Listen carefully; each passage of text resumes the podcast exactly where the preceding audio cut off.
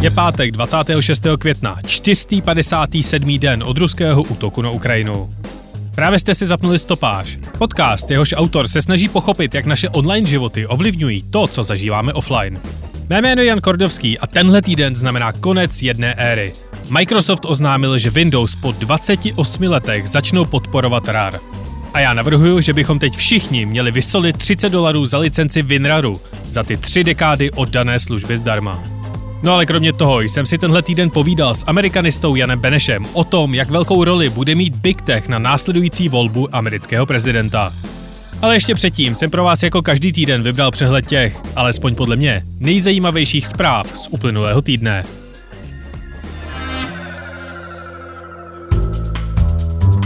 Meta, respektive Facebook, dostala od evropských úřadů pokutu 1,2 miliardy euro za přesouvání dat svých evropských uživatelů na servery ve Spojených státech.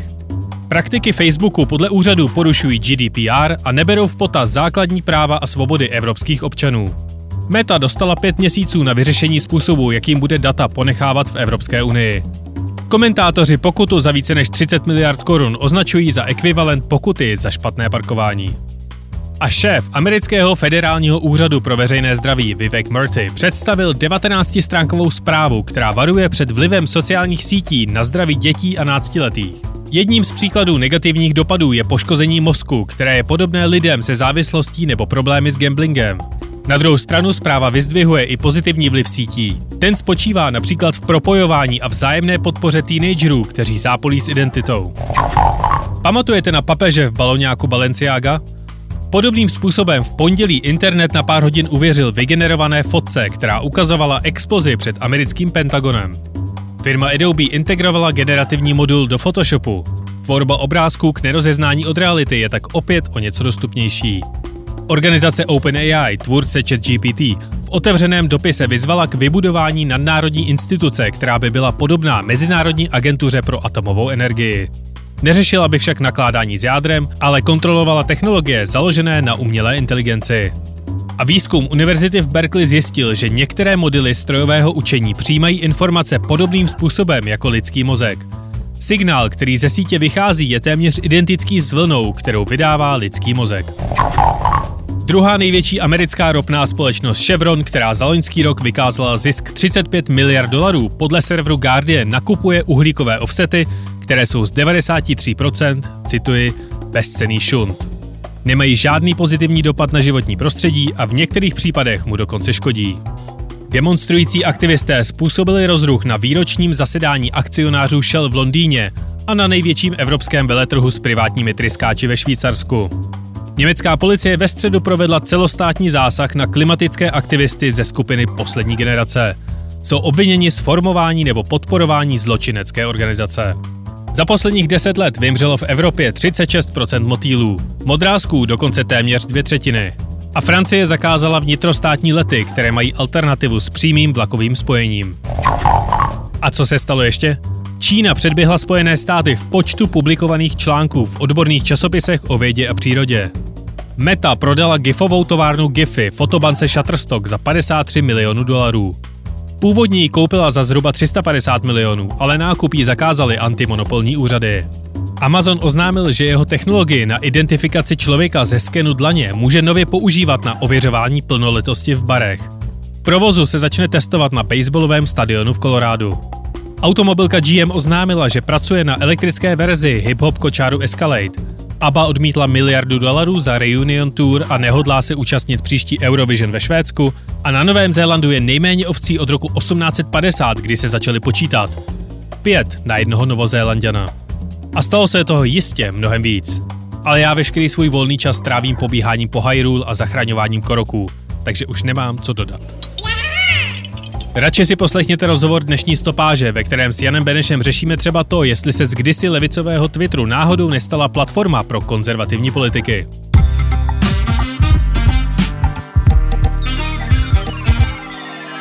Zdá se to sice jako před pár měsíci, kdy Joe Biden porazil Donalda Trumpa v amerických prezidentských volbách, ale čas se řítí neuvěřitelnou rychlostí a už příští rok si Amerika bude vybírat nové vedení.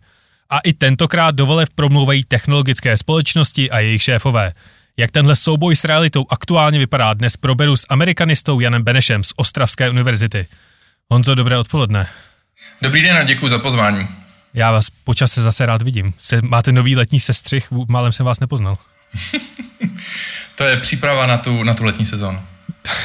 v noci ze středy na čtvrtek tak jsme byli svědky absolutní online katastrofy, kdy se Ron DeSantis, jeden z prezidentských kandidátů, pokoušel na Twitteru zahájit svůj kampaň. A pro představu našich posluchačů, tak to vypadalo zhruba takhle.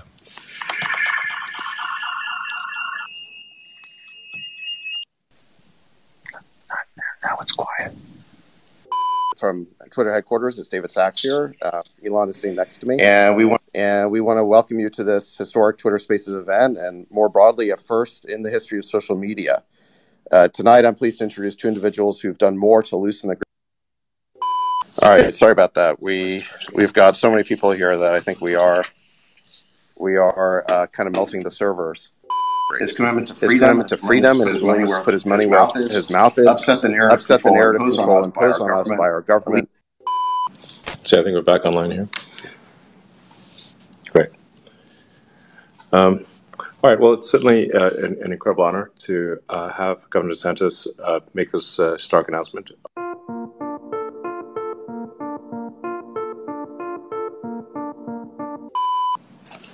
All right. I'd like to welcome uh, Governor DeSantis uh, for this historic. We're just trying, just trying to get it going because it's there's so many people. That's unfortunate. We've right, like to never seen this before. Welcome, uh, so. Governor DeSantis uh, for this uh, historic. Wow, there's 382,000 people in the room. All right, great. So let's see. So they just keep crashing, huh? No a ani po 20 minutách tohle utrpení, během kterých se DeSantis ani nedostal ke slovu, tak se vlastně nepodařilo to spojení navázat a, a pak se založila nějaká další, další prostor, ve kterém ta diskuze probíhala, ale rozhodně to ne, neplnil ten účel, který to asi měl. Já se vás chci zeptat, jestli byste mi mohl představit, kdo to vlastně guvernér DeSantis je, kde se vzal a proč je před volbami tak významnou postavou americké politiky.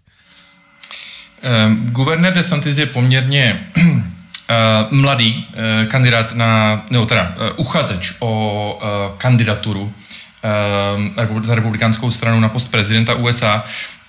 Je to člověk, který vystudoval Yale, vystudoval Harvard, tam vystudoval práva, potom působil v námořnictvu, byl na Guantanamu jako právník vojenský, taky v roce 2007 byl na misi v, v Iráku. No a v roce 2012 se mu povedlo vyhrát volby do kongresu za svůj okrsek ve Floridě, na Floridě a ten obhájil v letech 2014 a 2016. No a zatímco působil v kongresu, tak se tam, tak byl jedním ze spoluzakladatelů takzvaného Freedom Caucus, to je skupina republikánských zákonodárců, kteří jsou hodně um, hodně, hodně konzervativní, uh, plus tam mají nějaké libertariánské prvky. Um, a je to skupina, která vlastně potom byla v, během té trumpovské éry uh, docela dost za Donaldem Trumpem. No a v roce 2018 se rozhodl, uh, že bude kandidovat na guvernéra uh, Floridy a o pouhých 32 tisíc hlasů um, ty volby uh, na floridského guvernéra vyhrál. No a potom vlastně vládl jako takový, řekněme, typický konzervativní jako republikán, um, nic tam jako zásadního u něho, uh, co by ho nějak vyzdvihovalo z těch ostatních republikánských politiků nebo guvernérů neodlišovalo, ale pak přišla pandemie um, covidu, kde on sice ze začátku zavedl nějaká opatření, roušky, byl pro vakcíny, a nakonec se rozhodl, že vlastně pro něho politicky výhodnější bude jít na přesně opačný uh, pol té debaty. A od té doby se stal, um, řekněme, jakou tváří společně řekl bych, eh, s texaským guvernérem Gregem Abbottem, tak se stali dvěma hlavními tvářemi um, toho těžce proti vakcina, uh, toho, toho proudu proti vakcínám, proti jakýmkoliv nařízením, opatřením, zákazům a tak dále. No a to se potom postupně rozvinulo vlastně v jeho celou platformu takových kulturních válek. Ty se týkají migrace, týkají se takzvané, to, čemu on říká indoktrinace ve vzdělávání, ve školství, týká se to interrupcí, zbraní a všeho možného. Takže dneska je z něho vlastně ta hlavní tvář kulturních válek na té republikánské straně kulturních válek v USA. Je, ještě k těm nepodařeným spaces. Jak velký fuck up tohle v americké politice je? Jak obvykle vypadá nějaké zahájení kampaně? Nebývá online. To určitě, eh, tahle varianta eh, byla dost neobvyklá, řekněme, že byla jako fresh, byla, byla jako zajímavá, inovativní v tomhle, um, ale myslím si, že dost vypovídá i to, že um, takhle, na jednu stranu bych řekl, že ten fuck up je spíš na straně Ilona Maska, než, než guvernéra DeSantise jako takového, protože DeSantis vlastně měl záložní variantu a ta, ta mu vyšla, kdy on uh, hodinu poté Eh, měl živý rozhovor na Fox News v tom primetimeovém slotu, v tom, v tom slotu, který je skutečně jako nejprestižnější. Um, takže to cílové publikum republikánské um, k tomu měl přístup, k tomu promlouval, ale samozřejmě um, jako je to něco, je to ten první dojem, uh, který už jako, jako kdyby nespravíte. Na druhou stranu má ještě spoustu měsíců k tomu, aby, aby tohle to napravil. Samozřejmě se to stalo, je to velmi mimovatelné, um, a schytal to jak od Joea Bidena, tak od Donalda Trumpa od dalších lidí na Twitteru i na jiných sociálních sítích. My, když jsme si eh, ráno v práci otevřeli všechny čtyři hlavní americké deníky, tak tam byl sice na titulní straně na otvírácích, ale velmi, s velmi pospěš, posměšnými titulky. Kdo jsou ty DeSantisovi největší podporovatelé? Ono zatím politicky vlastně není úplně zřejmé, kdo za ním stojí. Je tam pár uh, zákonodárců, Eh, co jsou v kongresu, ale nikdo jako za, zatím výrazně se za ním nepostavil, co je ale zajímavé, eh, a je to, je to kvůli tomu samozřejmě, že, že ještě si lidé hlídají, zákonodárci si hlídají, kdo, kdo přesně se jako kdyby ukáže z toho, z toho republikánského pole jako ten nejsilnější um, a, a za, za ním se postupně uh, jako kdyby stmelí. Uh, momentálně je to teda Donald Trump samozřejmě, uh, vůči kterému nechtějí úplně vystupovat, ale potom mimo tu politickou sféru si myslím, že um, právě to twitterové vystoupení nebo to, že měla být ta kampaň zahájena na Twitteru, ukazuje, že Ron DeSantis má zastánce, podpůrce a hlavně donory, sponzory. V Silicon Valley mezi těmi různými technologickými moguly, investory, to včerejší, to včerejší, ten včerejší Twitter, Twitter Space moderoval David Sachs, což je jakýsi mentor Ilona Muska, velmi významný investor, který má i vlastní velmi populární a významný uh, podcast All In um, a stejně tak za ním stojí například Peter Thiel, další významný miliardář, libertarián, já bych skoro řekl teda ultrakonzervativní, ale libertarián.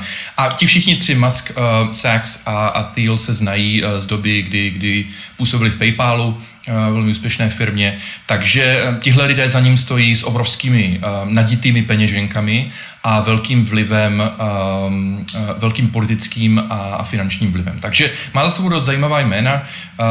Otázka je, co, k čemu mu to, co přesně mu to přinese. Jenom ještě dodám jednu věc. Má teď připravených obrovských nějakých 110 zatím milionů dolarů na, na kampaň, což je skutečně jako velké číslo. No, Fl- Florida je velmi specifický americký stát, který je pro velkou část Ameriky a asi i světa terčem posměchu. Proč je významné, že DeSantis kandiduje na prezidenta právě tady odsud? Já to vnímám jako zhruba, že to má takové tři roviny, zkusím to velmi rychle zhodnotit. Eh, Florida je třetí největší stát v USA, má téměř 22 milionů obyvatel, takže ta velikost, ta, ten význam toho státu jako není rozhodně zanedbatelný. Um, něco, co hraje jako kdyby proti Ronu DeSantisovi, um, je to, s čím operují, teda s čím operuje hodně amerických komentátorů politických a to je, že nikdy ještě nebyl z Floridy nikdo zvolen prezidentem. Uh, pokoušel se to Jeb Bush v roce 2016 a Marco Rubio, významný senátor republikánský. A vlastně historicky je prostě Florida, byť je to teda třetí největší stát, tak jako politicky není až tak významný jako v tom smyslu, že by vysílal nějaké významné uh, špičky, figury, osobnosti do té federální politiky.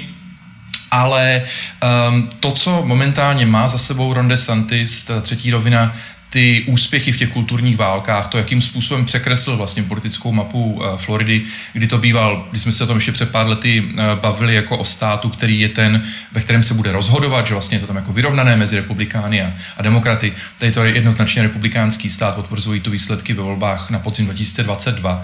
Uh, já jsem zmiňoval, že v roce 2018 Ron DeSantis vyhrál ty volby guvernéra o 32 tisíc hlasů. Minulý rok je vyhrál o 1,5 milion hlasů. Takže um, on vlastně přetvořil takhle významný stát uh, ve, svojí, um, ve svojí doménu a uh, tímhle, uh, to bych řekl, že ho, že ho jako kdyby uh, kvalifikuje, že má tím pádem kvalifikace na to um, kandidovat na tak významný post, jako je uh, americký prezident.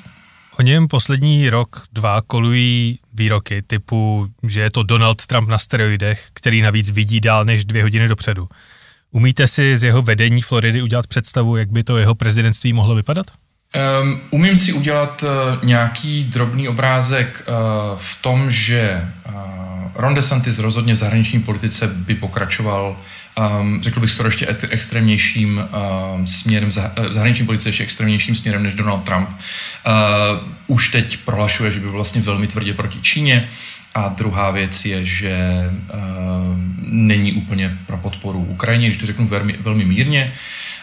Um, je to prostě člověk, který byl izolacionista. Uh, ta America First je vlastně signál, který, nebo jako je slogan, který vlastně ví, ví, ví, um, um, on um, za ním taky stojí. To je zahraniční politika. Co se týká vnitřní politiky, já si myslím, že už je zjevné teďka z jeho kampaně, um, že by se ještě více opřel do těch kulturních válek. Um, to znamená, co se týká zbraní, co se týká interrupcí, um, co se týká boje proti té takzvané indoktrinaci, um, takže by možná zásadně zasahoval do školství, uh, do imigrační politiky, um, do té interrupční politiky nebo protiinterrupční politiky um, a ještě více by vlastně tlačil na to, aby se rozvonily zákony ohledně uh, zbraní. Um, na druhou stranu v tom prvním, během toho prvního roku, eh, kdy byl guvernér, tak se ukázalo, že některé věci je, schopné dotáhnout do, je schopen dotáhnout do konce, um, že když k tomu má incentivy, tak, eh, tak umí i rozumně vládnout. A poslední věc, tomu ještě dodám, um, je to na rozdíl Donalda Trumpa, uh, to, kde ty steroidy skutečně působí, tak je to vzdělaný právník z Harvardu, byť bezskrupulózní a jako hodně, hodně krutý, tvrdý bych řekl, um, ale vlastně nesmírně schopný člověk, byť to ten twitterovský fuck up jako úplně nepotvrzuje. Myslíte si, že má Donalda Trumpa šanci porazit v těch amerických primárkách, teda republikánských? Já si myslím, že šanci má. Um, Myslím si, že první, první, co nám to naznačí, uh, jsou debaty, které budou na konci léta, um, republikánské primární, um, kde se ukáže, jak moc bude schopný ustát útoky Donalda Trumpa a s čím vlastně vlastním přijde, co ho odliší. On působí, aspoň teda na mě, nepůsobí úplně jako kdyby mm, společensky, že by měl nějaké zásadní dovednosti. Um, hovoří se o tom, že Donald Trump je uh, v tom one-on-one, v tom face-to-face uh, kontaktu nesmírně um, vlastně okouzlující, což o Ronu DeSantisovi úplně říct nejde. Um, takže tam si myslím, že se to ukáže, um, jak, jak říkám, peněz, uh, peněz a podpory má dost. Otázka je, jestli na to připravený, jestli to vydrží a jestli neměl třeba kandidovat až o čtyři roky později. Mě v posledních měsících fascinuje eh, vzájemné špičkování Desantise s firmou Disney, která je jednou z ikon floridského kol- koloritu. Jaké spolu tyhle dvě entity mají aktuálně vztah? Disney World v, u Orlanda je největší zábavní park na světě. Eh, je to jeden z největších zaměstnavatelů v, na Floridě, má skoro 80 tisíc zaměstnanců a je to jeden z největších pláců daní eh, na Floridě. Akorát, že si znepřátelili Rona DeSantise v momentě, kdy se vyjádřili eh, kriticky k zákonu z roku 2022, Um, uh, ten zákon se jmenuje Parental Rights in Education, um, ale běžně se mu říká Don't Say Gay uh, zákon, um, kdy vlastně Ron DeSantis um, a, a zákonodárci republikánští stanovili, že na školách se nebude moct rozebírat uh, vůbec v hodinách genderová sexuální orientace, respektive identita, um, což prostě Disney vzhledem k tomu, um, jaká je jeho cílovka um, a že zaměstnanci často jsou prostě osoby z, z, z komunity LGBT+, um, tak se už tomu postavili kriticky, no a schytali to okamžitě od guvernéra v tom, že Disney od roku 1967 provozuje vlastně ten tu oblast, kde je Disney World, tak oni si ji sami řídí, mají tam speciální status v rámci Floridy um, a guvernér DeSantis se rozhodl je za tu kritiku potrestat tím, že jim ten speciální status víceméně odebral, jmenoval jakousi radu, která eh, začne ten jejich okrsek spravovat, a Disney na oplátku zase zažaloval, zažaloval u federálního soudu um, vládu Floridy za to, že vlastně mu upírá, uh, té firmě upírá právo na um, na free speech, prostě na, na právo na svobodu projevu. Což je paradoxní, protože Ron DeSantis se staví do role, stejně jako Elon Musk se staví do role ochránce práva na svobodu projevu. Takže momentálně mm, si takhle vyměňují různé předvolání k soudu a tak dále a Disney, myslím, že minulý nebo předminulý týden vyhlásilo, že plánovalo původně postavit nový office complex, že budou mít nové kanceláře na Floridě, ten barák měl stát jednu miliardu dolarů, nakonec z něho sešlo. Na druhou stranu ono se jim to taky hodí Disney, protože úplně na to nemají peníze. Ale je to, je to jako skutečně paradoxní, kulturně válečný jako souboj s firmou, která je prostě víc než 50 let na Floridě, odvádí tam daně, zaměstnává obrovský počet lidí, ale Ronu DeSantisovi je to úplně jedno.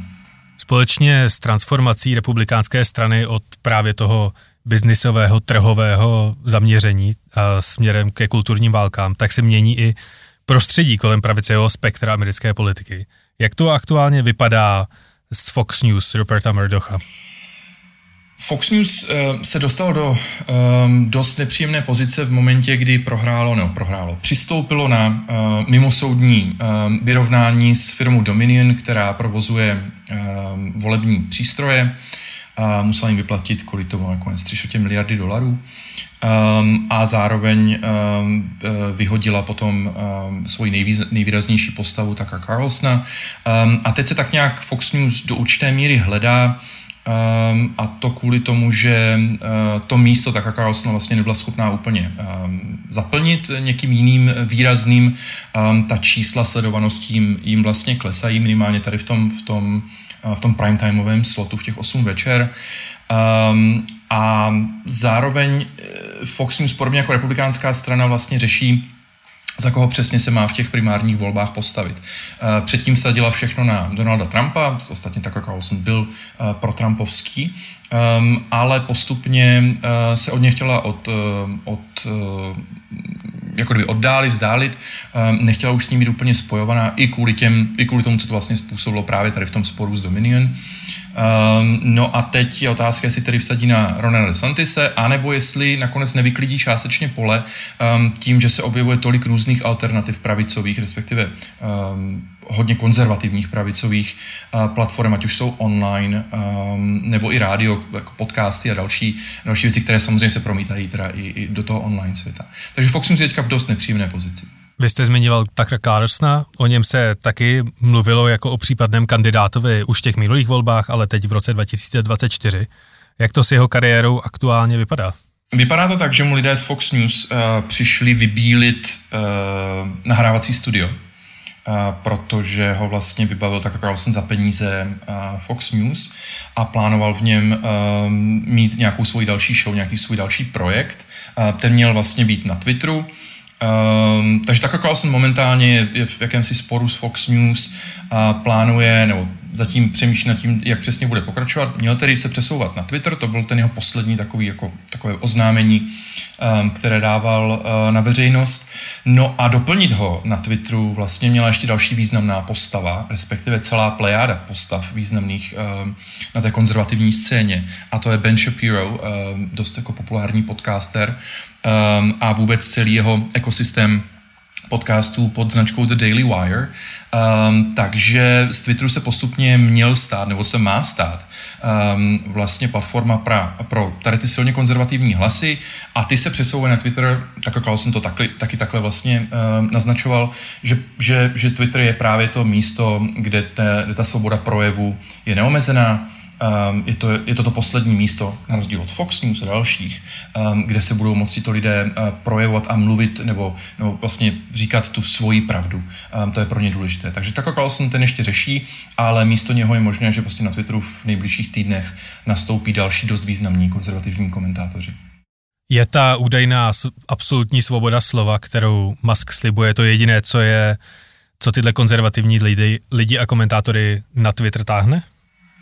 Ehm, myslím si, že vlastně tohle je ta jedna z těch hlavních věcí. Ta druhá, která je s tím velmi úzce spojená, je to, že um, Ron DeSantis neustále, prakticky v každém svém projevu zmiňuje slovíčko woke, respektive to, že je anti-woke. On říká o Floridě, že Florida is a place where uh, woke goes to die, že na Floridě woke uh, tam zemře, tam prostě nemá šanci přežít. A uh, stejně jako Elon Musk teď hovoří o nějakém si woke mind virus, že jde o nějaký, že woke je nějaký, nějaký virus, který napadá uh, naše mysli, uh, duše. A um, takže je spojuje vlastně i tady ta um, jakási nechuť dokonce bych řekl odpor k, ke všemu, co oni považují za woke, což je teda dost vyprázdněný výraz, do kterého oni jsou schopni uh, nadspat spoustu různých významů, um, ale je to další vlastně věc, která je spojuje, kterou ve všech možných projevech zmiňují, um, chtějí tedy ty konzervativní, tradiční, hodnoty a tím myslím jak ty, mm, jak ty řekněme kulturní a společenské, tak i ty ekonomické. Je to tedy proti progresivismu, je to proti e, liberálům, je to proti federální vládě, jakýmkoliv regulacím a tak dále. Takže v tomhle si velmi jako notují e, nejenom ti komentátoři, ale i Elon Musk a e, guvernér DeSantis. Máme se tedy těšit na další americké volby, už třetí za sebou, které se budou odehrávat primárně na Twitteru tentokrát dokonce bez jakéhokoliv pokusu o moderaci a uklidnění situace? Um, už vlastně od té doby, kdy um, Elon Musk převzal uh, Twitter, tak, tak uh, ukazují různé studie o tom, že se zhoršuje ta regulace nebo ta, ta moderace uh, toho obsahu na Twitteru. Uh, zvyšuje se i tím, že Elon Musk povolil, nebo vzal zpátky, povolil uh, x uh, různým nacionalistům a krajně pravicovým uh, účtům, aby se vrátili na Twitter, tak se vlastně ukazuje, že tohle je to, co, tohle je ten business model, na, ke kterému se Elon Musk odhodl hodlal. Moderace co nejmenší, to, že tam teďka pozval vlastně tady ty významné, skutečně významné krajně pravicové, no, silně ultrakonzervativní komentátory ukazuje, že tímhle směrem se chce vydat. Na druhou stranu za sebe vybral novou CEO, která má velmi dlouhou kariéru v, v marketingu a v tom v schánění reklamy pro různé produkty a pro různé firmy a ti ty firmy, když si budou chtít zadávat reklamu, tak samozřejmě budou chtít, aby nějak, nějakým způsobem ten obsah byl moderovaný, eh, byl kontrolovaný. Takže to je otázka, jak přesně bude ta moderace teďka probíhat na Twitteru, ale co se týká voleb, co se týká dezinformací, Uh, konspiračních teorií. To si myslím, že Twitter se teďka stane tou hlavní platformou, teda kromě samozřejmě těch tradičních forčenů, Ninechanů, Redditu a podobně. Um, ale Twitter je teďka, bude touhle značkou vlastně, toto bude jako jeho, um, jeho devíza vám za pár měsíců začne ta největší sezóna předvolebních, uh, předvolebního pekla amerického. Těšíte se? Vůbec. Uh, byť ty republikánské primárky samozřejmě budou fascinující, to si myslím, že bude, uh, bude jako příručka pro, pro politology, marketéry, uh, všechny možné lidi i pro mě, um, ale bude toho tolik, um, že to bude ještě intenzivnější než ty předchozí volby a bude toho prostě hodně. Um, úplně se na tohle netěším. Vy sám jste na Twitteru proslul tím, že každou sobotu jste popisoval nějaký americký fenomén v dobře vyzdrojovaném a krásně podaném tématu. A, a teď jste začal psát dokonce k nám na médium. Jaký, jaký je mezi tím rozdíl, mezi těmi příspěvky, které děláte na Twitter a teď uh, u nás na seznamu? Na seznamu? Eh, během semestru, když jsem toho moc nestíhal, tak jsem tam dával um, ta starší vlákna, trošku jsem je rozpracoval, přidával jsem nějaké informace, hlavně pro ty, co nejsou na Twitteru samozřejmě. Um, a občas, když potom mám čas, tak se snažím i komentovat uh, ty aktuální události, snažím se, aby to bylo atraktivní, takže třeba nic jsem tam teďka nepsal o dluhovém stropu, ale uh, dlouho mě lákalo napsat něco o woke pivu, to, to vlastně další kulturní válka o tom, že Bud Light uh, nechal udělat krátké video jednu trans influencerku a tím si popudil spoustu konzervativních influencerů a, a celebrit, včetně teda politiků. O tom jsem nestihl nic napsat, ale přesně k takovýmhle tématům bych se rád dostával v budoucnu, takže pro posluchače, jestli čtou médium seznam, tak ať si mě případně přidají do lidí, které chtějí sledovat a snad se něco zajímavého dozví. Zvažujete mimochodem, že byste se na Twitter aktivně vykašlal? Že byste tam jenom čerpal informace a, a sám už nepřispíval Elonovi do jeho cirkusu? Já vlastně tím, že jsem to omezil, já jsem to prakticky omezil jenom na tu sobotu, um, anebo když tam dávám nějaký článek, co jsem někde napsal, nebo co je něco zajímavého, tak se snažím retweetovat, ale sám už toho obsahu tolik ne, um, ne, nevytvářím, protože se přestávám v Twitteru orientovat v tom, jakým způsobem mě ten algoritmus nabízí věci, objevují se jim tam spousta věcí, které nepotřebuju sledovat, um, takže s tím dost bojuju. Je pravda, že to je jako dost toxické prostředí a to je přesně to, proč se, um, proč mě úplně vlastně jako neláká to, co se bude dít na podzim prim, v těch primárkách, protože ten Twitter bude pro mě bude ještě čím dál tím méně přehledný. Na druhou stranu, Um, nevím, kam jinam si můžu pro tak rychlé informace a kontext, uh, protože těch vláken dělá spousta lidí, jak na českém Twitteru, tak samozřejmě na americkém. Kam jinam si chodit pro, pro kontext, používám to i k akademickým věcem, takže pořád Twitter pro mě zůstává jako důležité místo, ale má čím dál tím více much. Tak uh, blíží se nám prázdniny, tak doufám, že si užijete nějaký klidný, dlouhý pobyt někde v přírodě, abyste nemusel abyste vydržel ty následující rok, ten následující rok a půl. Děkuju, snad to, snad to klapne. Já vám moc děkuji za rozhovor, bylo to, bylo to skvělé. Tohle byl Jan Beneš, amerikanista z Ostravské univerzity.